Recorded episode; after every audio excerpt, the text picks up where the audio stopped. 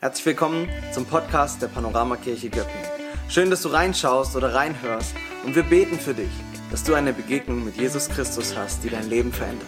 Außerdem bist du eingeladen, gemeinsam mit uns für andere in dieser Stadt, in dieser Region unterwegs zu sein, um eine Zukunft voller Hoffnung und Freude und Möglichkeiten aufzubauen. Und jetzt wünschen wir dir eine intensive Zeit mit dem Podcast von dieser Woche. Ja, unvergleichbar ist die Macht im Namen Jesu. Und das ist der Grund, äh, warum wir auch diese Predigtserie haben, glücklich sein leicht gemacht, weil wir wissen, dass dieses Glücklichsein nicht so wirklich ganz zu 100 Prozent von uns alleine abhängig ist. Und wenn es darum geht, glücklich sein leicht gemacht, ich möchte euch heute Morgen vier Dinge vorstellen, die euch am Ende irgendwo garantiert glücklich machen. Ich weiß nicht, ob ihr die kennt. Ähm, wir haben hier vier wunderbare Hormone, die auch als Glückshormone bezeichnet werden und die in ganz bestimmten Situationen zum Tragen kommen. Hier oben sehen wir Dopamin. Vielleicht schon mal gehört, Arno hat es in der ersten Predigt erwähnt. Dopamin, das ist das, was in deinem Körper ausgeschüttet wird, wenn du eine Aufgabe erledigt hast, ein Ziel erreicht hast, wenn du zufrieden bist mit dem, was du erreicht hast. Oder wenn du dir selbst etwas Gutes tust. Da ist Dopamin im Spiel, das hängt damit zusammen. Dann haben wir ähm, Oxytocin, das ist dieses riesige Ding hier in der Mitte. Ähm, das ist das, wenn du mit Freunden dich triffst, wenn du zusammen bist, wenn ihr was trinken geht, wenn du mit deinem Partner Nähe, Zärtlichkeiten austauschst. Wenn du anderen Menschen hilfst, das ist das, was dann ausgeschüttet wird und das bewirkt etwas in dir. Rechts außen sehen wir das Endorphin. Schon mal gehört, Endorphine? Die wirken schmerzstillend, ist super. Ähm, und es lässt sich beobachten, dass dieses Hormon ausgeschüttet wird, wenn du Musik hörst. Lobpreis, ja? Da werden Endorphine frei. Kein Wunder geht's mir danach immer gut, wenn du Filme guckst. Deswegen haben wir auch diesen Videoclip am Anfang. Hier, Gemeinde, wir sind voll und ganz auf diesem. Na, okay, Filme, lachen, miteinander lachen. Sportliche Aktivität. Hast du schon mal gehört, dass irgendwie, geh ins Fitnessstudio, dann fühlst du dich besser. Das liegt nicht an den Gewichten. Das liegt daran, Endorphine. Und nicht zuletzt, last but not least, Serotonin. Das ist das Glückshormon überhaupt. Das bekommst du, wenn du solche Dinge machst, wie dich in die Sonne zu legen. Also falls du jemanden schon immer überzeugen musst, wolltest, warum du in den, im Urlaub irgendwo an den Strand gehen musst, um dich in die Sonne zu legen. Hier, biologisch, chemisch, absolut legitim. Wenn du in der Natur unterwegs bist, wird dieses ähm, äh, äh, Hormon ausgeschüttet. Achtsamkeitsübungen, so ein bisschen äh, zur Ruhe kommen, meditieren, nachdenken. Und ganz, ganz wichtig, wenn du Schokolade isst. Schokolade enthält nicht direkt Endorphin, aber einen Stoff, der im Körper umgewandelt wird in Serotonin. Das heißt, Schokolade essen macht dich wirklich glücklich. Klammer auf, genauso glücklich wie alle anderen Lebensmittel, die dieses Ding enthalten, aber das muss man ja nicht so laut sagen, Klammer zu. Also das heißt, glücklich sein, leicht gemacht, funktioniert dann am besten, wenn du mit anderen Menschen in der Natur unterwegs bist, wenn die Sonne scheint, du mit den anderen gemeinsam den Gipfel erreichst und dort eine Tafel Schokolade isst. Und ihr Lieben, es gibt keine bessere Werbung für die Männerfreizeit als diese Predigtserie. Du wirst glücklich werden. Wenn du einen Mann zu Hause hast, schick ihn dorthin. Wenn du einen Freund hast und du denkst, oh, der guckt so griesgrämig immer, Männerfreizeit, ich sag dir, er kommt verändert nach Hause. Bernd, der Prototyp eines glücklichen Menschen. Ihr erinnert euch an diesen Wegweiser, breiter Weg, schmaler Weg. Ja, wenn du mit Bernd in den Bergen unterwegs bist, garantiert keine breiten Wege. Ähm, es ist glücklich sein leicht gemacht. Und wenn du jetzt hier bist und denkst, naja, gibt's noch andere Wege? Ja, ich möchte dir heute Morgen zwei Gedanken weitergeben ähm, von Max Lucado, die er in seinem Buch geschrieben hat. Zwei Kapitel zusammen in eine Predigt, ähm, weil sie aus meiner Sicht ganz, ganz eng miteinander verbunden sind. Und der die Überschrift von diesem ersten Kapitel, um die es mir geht, ist dieser wunderschöne Titel, der wunderbare Klang der zweiten Geige. Ich weiß jetzt nicht, ob alle wissen, was eine zweite Geige ist. Das bekannter ist vielleicht die Redewendung, die erste Geige spielen oder ja, dass jemand nur die zweite Geige spielt. Dahinter steckt die Idee eines Orchesters. Orchester, das sind so größere Ansammlungen von Menschen, die alle ein Instrument spielen, das keinen Strom braucht. Ähm, und da gibt es jemanden, der sitzt so in der Mitte links, so am ersten Platz, am ersten Pult. Das ist der Konzertmeister, nennt man diese Person auch. Und das ist die Person, die jetzt für das Orchester den Ton angibt, eine führende Rolle im Orchester einnimmt, die Einsätze gibt, die mit dem Dirigenten zusammenarbeitet. Der Dirigent ist noch gar nicht so alt. Vorher war es die erste Geige, die dirigiert hat. Beides gleichzeitig. Die zweite Geige dagegen, ist in der Hierarchie eindeutig unter der ersten Geige untergeordnet. Sie folgt der ersten Geige. Und sie hat bei weitem im Orchester nicht die gleiche Verantwortung wie die erste Geige. Meint Max Lucado damit, du kannst nicht glücklich werden, wenn du Verantwortung übernimmst, wenn du Einfluss nimmst, wenn du den Ton angibst und anderen sagst, wo es lang geht? Oder andersrum gesagt, du kannst nur dann glücklich werden, wenn du nur immer das tust, was andere dir sagen, wenn du deine Meinung immer zurückhältst und dich nicht durchsetzt oder jegliche Verantwortung von dir weißt. Darum geht's nicht, ganz und gar nicht. Und ich möchte mit euch ein bisschen nachspüren, worum es hier geht.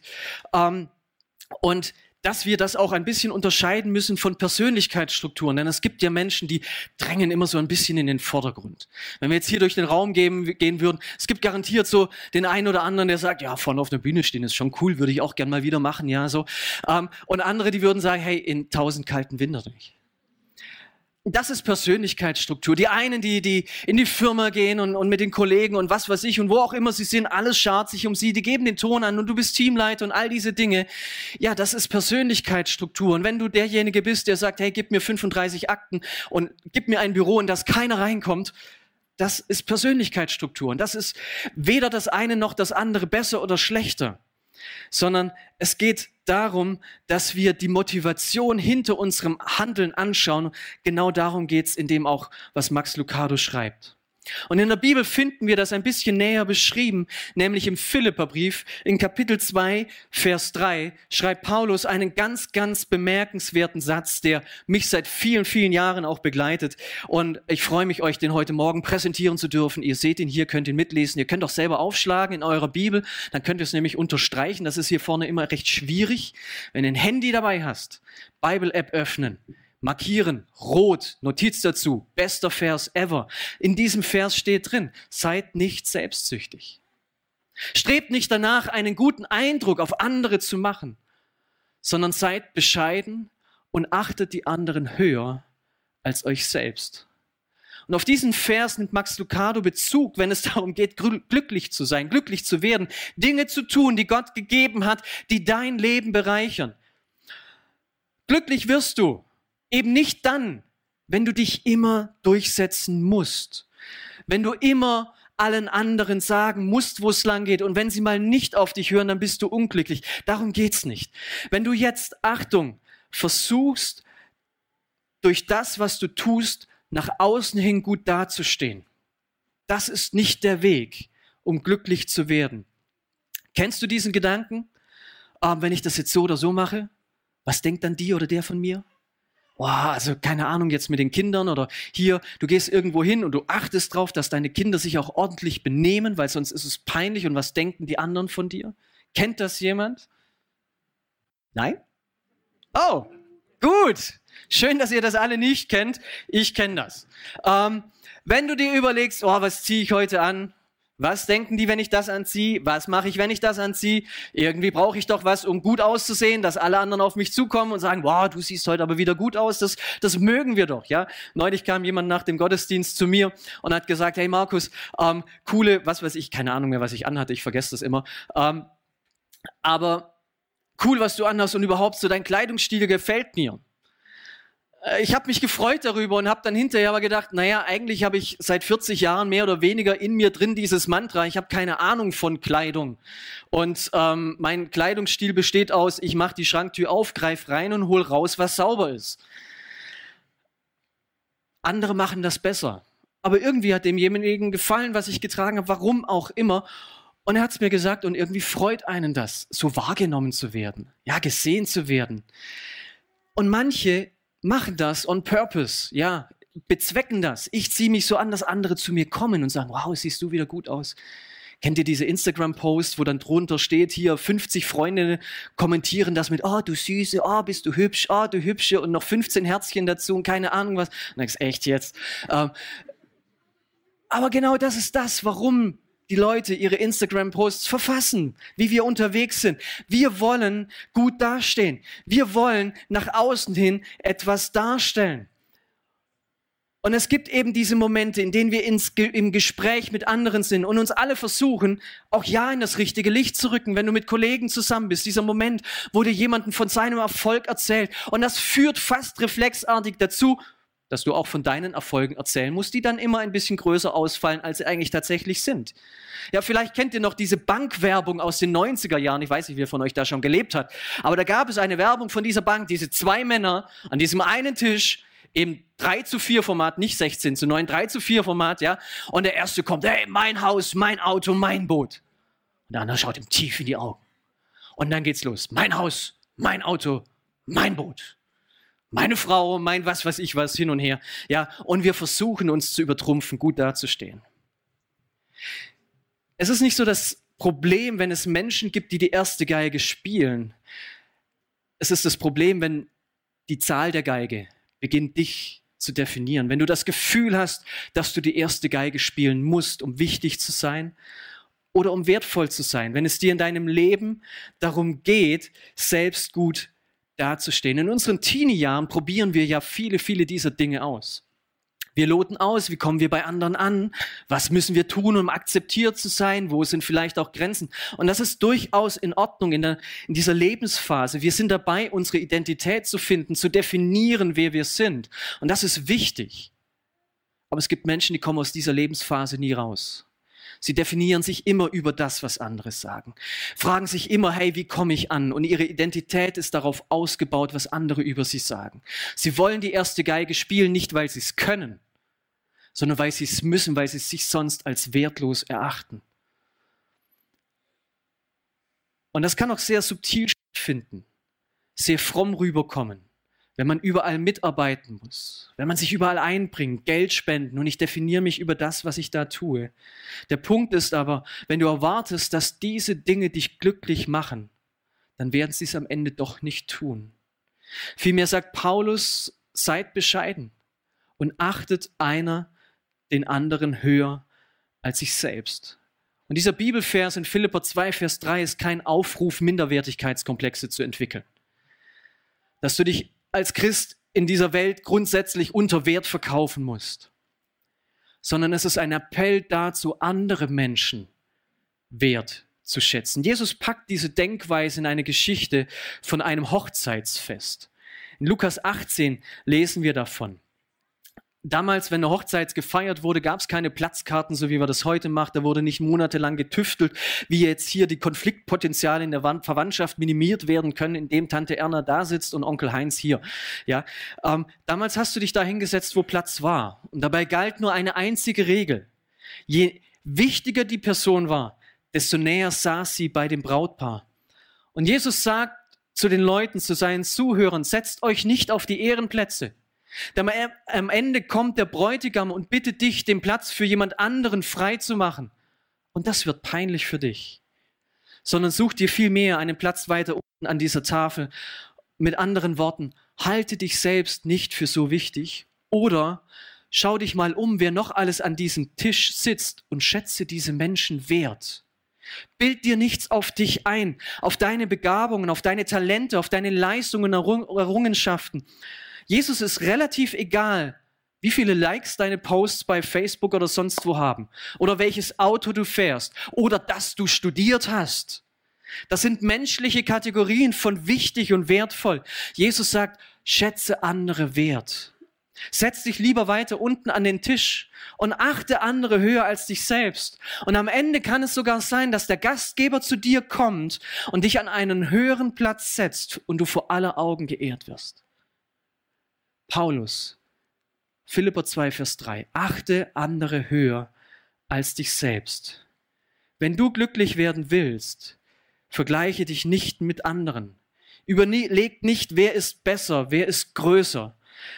Wer spielt die erste Geige, wer spielt die zweite Geige, wer spielt vielleicht die mit A anfängt. Max Lucado schreibt diesen bewunderswerten Satz sinngemäß, dein Wunsch, Beachtung zu finden, führt am Ende nur dazu, dass du unglücklich wirst. Du wirst aber durchaus glücklich werden, wenn du damit beginnst, andere Menschen wertzuschätzen, wenn du dich selbst nicht so wichtig nimmst, wenn du deinen Blick nicht permanent auf dich selbst richtest und dir überlegst, ob du auch das bekommst, was du glaubst verdient zu haben, sondern du wirst glücklich, wenn du deinen Blick auf andere richtest. Und ich hoffe, ihr könnt dem so ein bisschen nachspüren und nachfühlen. Denn das ist das, was ganz, ganz wichtig ist. Nicht aus Minderwertigkeit, alle anderen sind besser aus als ich, sondern wohl wissend darum, wer du bist. Zu sagen, weil ich weiß, wer ich bin, schätze ich dich wert. Vielleicht auch dann, wenn das, was du tust, mir nicht so ganz passt, wenn du, wenn du ein bisschen komisch aussiehst oder streng riechst oder, oder wenn ich sehe, was du tust. Ja, es ist ja hier, klasse, Markus, dass du Gitarre spielst. Also es war ein bisschen schepp und schief und manches Mal hätte man noch ein bisschen hin und her. Ja, so sind wir doch häufig unterwegs. Wir hören die Fehler und meinen vielleicht manches Mal, wir könnten Dinge auch besser. Aber zu sagen, hey, es ist egal, was der oder die tut, ich schätze ihn wert und es ist so gut, dass dieser Dienst hier getan wird von jedem Einzelnen. Par hat schon vorhin gesagt, ich habe mich erfreut an dem wummernden Bass heute Morgen von ihm. Das hat irgendwie mir positive Vibes ausgelöst. Ich weiß nicht, welches Molekül dahinter steckt und welche Hormone ausgeschüttet wurden. Musik hören, was war's? Schon wieder vergessen, ist klar. Ähm, aber es löst was aus, ja. Lasst uns andere wertschätzen für das, was sie sind und was sie tun. Und du kannst erleben, wenn du so durch die Gegend läufst, dann wirst du selber glücklicher werden, weil du nicht permanent versuchst, dich zu behaupten, besser zu sein, andere zu übertrumpfen. Was, du hast einen Fisch gefangen? Ja, habe ich auch schon mal gemacht. Meiner war so groß. Ja, das Boot ist fast gesunken und wie auch immer. Und Max Lucado schreibt in dem Buch ein zweites Kapitel. Und das Interessante ist, er führt da nämlich diese Stelle aus Philipperbrief weiter eine, eine zweite Stelle und ich möchte sie mit euch lesen, Philipper, ähm, dann ab Vers 5. Dort heißt es, geht so miteinander um, wie Christus es euch vorgelebt hat. Denn obwohl er Gott war, bestand ihr nicht auf seinem göttlichen Recht. Ihr verzichtete auf alles. Er nahm die niedrige Stellung eines Dieners an und wurde als Mensch geboren und als solcher erkannt. Sei ein Diener statt ein Meister. Jesus schätzte die Menschen nicht nur wert. Er sagte nicht, boah, alle Menschen sind so wertvoll. Ja, Johannes 3, Vers 16. So sehr hat Gott die Welt geliebt. Super, dann könnte man auch einen Punkt machen, das reicht doch aus. Nein, die Liebe hat Konsequenzen. Johannes 3, Vers 16, dass er seinen Sohn gab, dass Jesus auf diese Erde kam.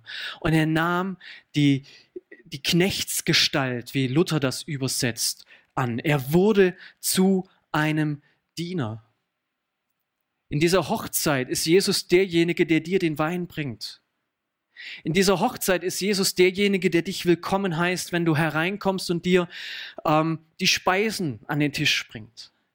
Das ist das, was Jesus vorgelebt hat. Und wenn wir das lesen, dann kommen wir nicht umhin, als festzustellen, dass anderen Menschen dienen eigentlich eine ganz logische Folge von Wertschätzung ist. Wir kümmern uns um die Dinge, die wir wertschätzen. Das tun wir alle. Wenn du ein Auto hast, das du besonders wertschätzt, dann wirst du es putzen und wirst du es saugen und wirst du die Vogelkacke wegmachen, weil das greift den Lack an und das ist alles nicht gut. Wenn du sagst, das Auto ist ein Alltagsgegenstand, dann ist es egal, wenn da ein Kratzer drin ist. Vielleicht magst du deine Frau oder deinen Mann, dann wirst du dich auch drum kümmern. Und wenn nicht, ja, vielleicht magst du das Auto lieber und dann putzt du das mehr als deine Frau. Es soll Ehen geben, in denen das passiert im Schwabenland. Wir kümmern uns um die Dinge, die wir wertschätzen. Ganz egal, ob es Menschen sind, ob es Tiere sind, ob es Gegenstände sind. Und umgekehrt, wir können auch feststellen, eben, dass für andere sich zum Diener machen ein Gradmesser sein kann, wie sehr wir andere wirklich auch wertschätzen. Auch hier heute Morgen, ich komme hier rein, mein iPad in der Hand, meine Predigt da drauf, ich setze mich auf den Stuhl und dann kommt jemand und sagt, hey, soll ich dir deinen iPad-Ständer bringen? Das ist Wertschätzung und das ist Dienst. Das ist das, worum es geht, andere zu achten, vielleicht auch höher zu achten als sich selbst. Und ich sage das ganz frei von jedem Druck und Vorwurf. Und bitteschön, wenn du jetzt nach Hause gehst und deinem Partner sagst, schau mal, Markus hat es gesagt, heute Abend ist, bist du dran. Auto bleibt in der Garage und Zeit für mich. Darum geht es nicht. Nicht Druck aufbauen, nicht, nicht als Vorwurf verstehen, sondern wir sehen bei Jesus, was es bedeutet, bedeutet zu dienen. Das Dienen nicht heißt, ich helfe dir, und dann hilfst du mir oder ich helfe dir, wenn du in einem angemessenen Rahmen auch darauf reagierst und wenn nicht, dann war es das letzte Mal, dass ich dir geholfen habe. Für mich ist das eine durchaus harte Erfahrung gewesen, als ich begonnen habe, in unserer Sozialarbeit im Heaven mal mitzuarbeiten und dort zu sein, Freitag für Freitag. Man ist dort, Monat für Monat und investiert sich, hilft denen, die nichts zu essen haben und versucht zu kochen oder mit denen zu kochen, die es wirklich können. Ähm, man deckt die Tische, man teilt das Essen aus, man räumt ab, man spült das dreckige Geschirr, man sortiert die Lebensmittel, verteilt die Lebensmittel und am Ende putzt du noch die Räume inklusive der Toiletten.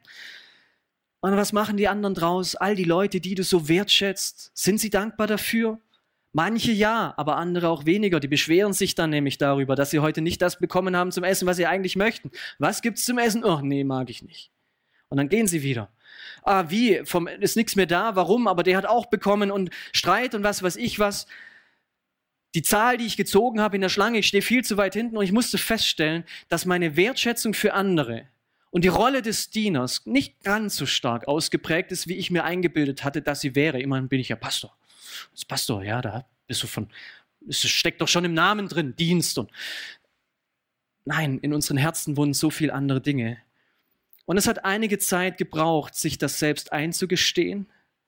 Und am Ende ist aber die Frage immer, ist mein Glück und meine Zufriedenheit davon abhängig, in welchem Maß andere auf das reagieren, was ich ihnen tue?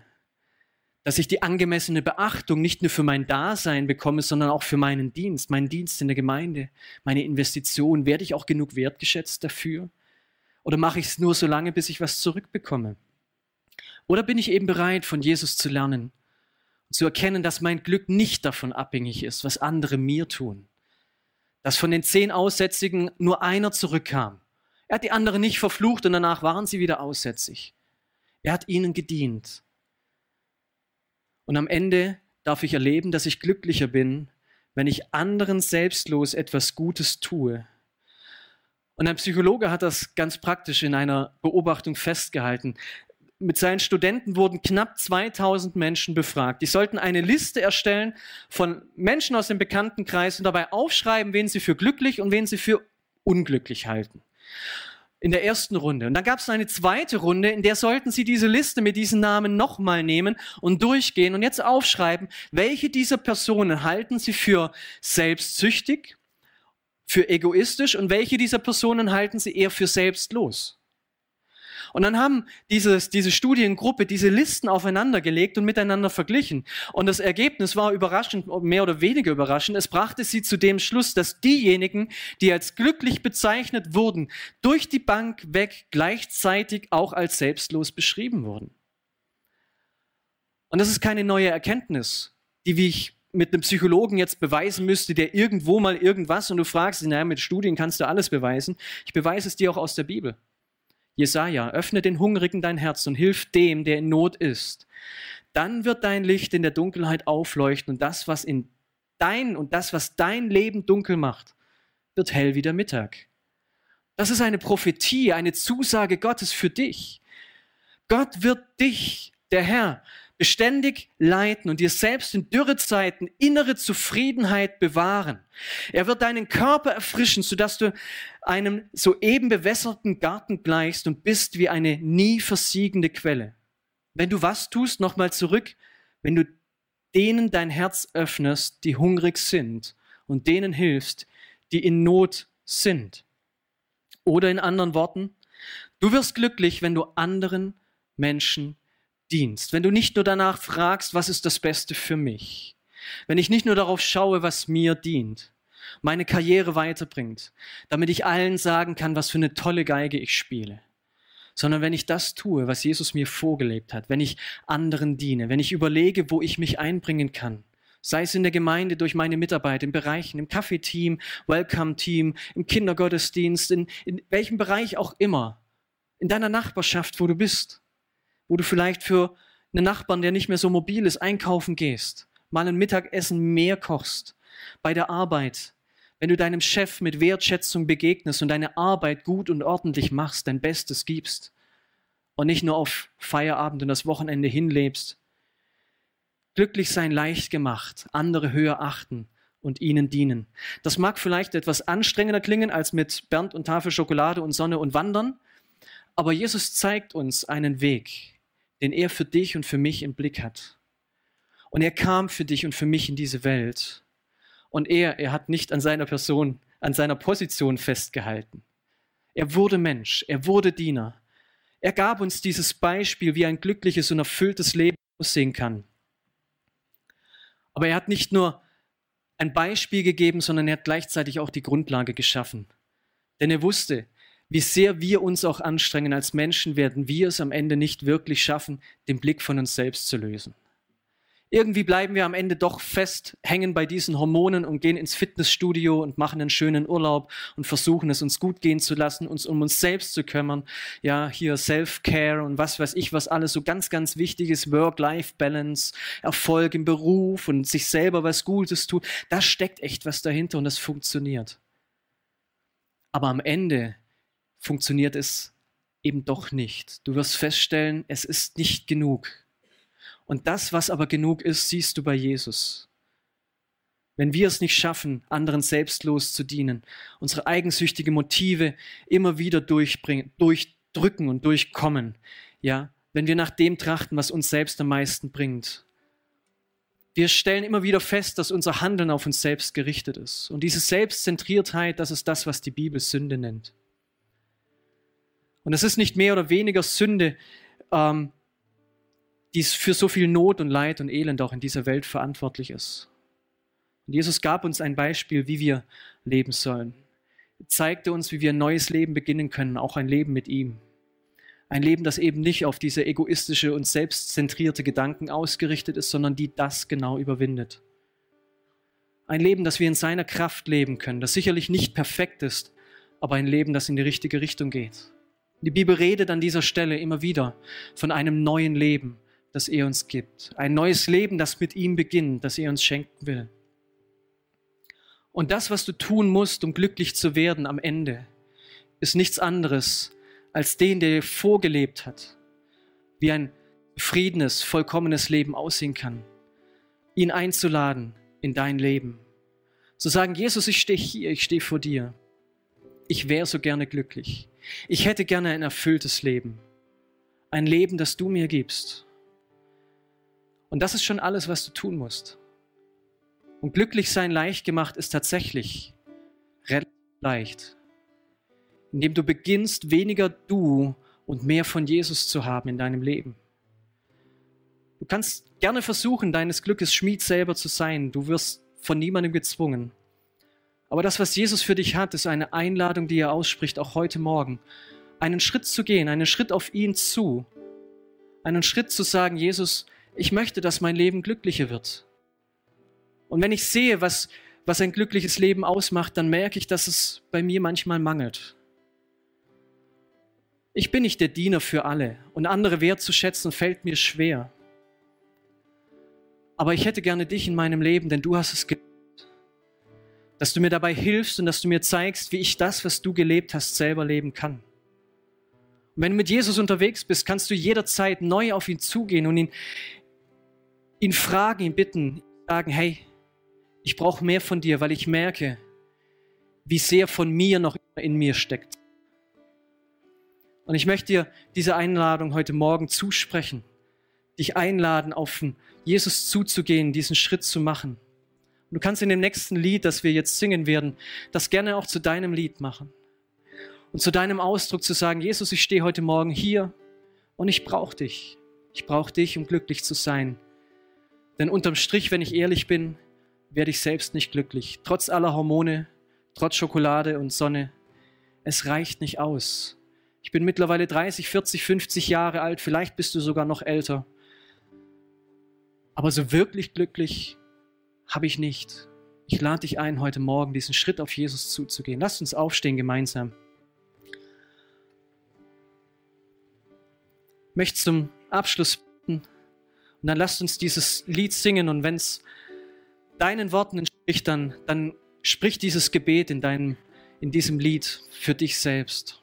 Und Jesus, wenn wir heute Morgen hier so zusammen sind, dann, dann können wir vor dir bekennen, hey, mein Leben ist gut, aber wirklich glücklich bis zum Ende überschäumend. Es gibt so viele Dinge, die fallen mir ein, die, die mich unglücklich machen, wo andere Dinge durchdrücken. Und, und wenn, ich, wenn ich höre und lese, wie du gelebt hast, dann merke ich auch, all diese Dinge in meinem Leben sind so oft Mangelware, andere wertzuschätzen, anderen zu dienen, für andere da zu sein, selbstlos, nicht auf das zu gucken, was, was den anderen glücklich macht. Ich bin so oft unterwegs und, und versuche mich glücklich zu machen und immer wieder scheitere ich. Und mein Gebet ist heute Morgen, Herr, dass du in mein Leben kommst und dass du mich glücklich machst. Dass ich mein Glück nicht in anderen Dingen suche, in Gegenständen oder Menschen, sondern mein Glück in dir. Und dadurch erlebe, wie du mich frei machst.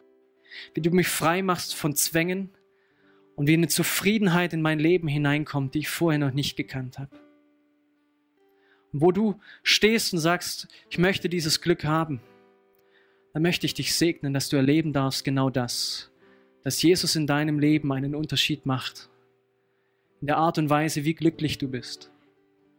Möchte ich segnen in seinem Namen. Amen.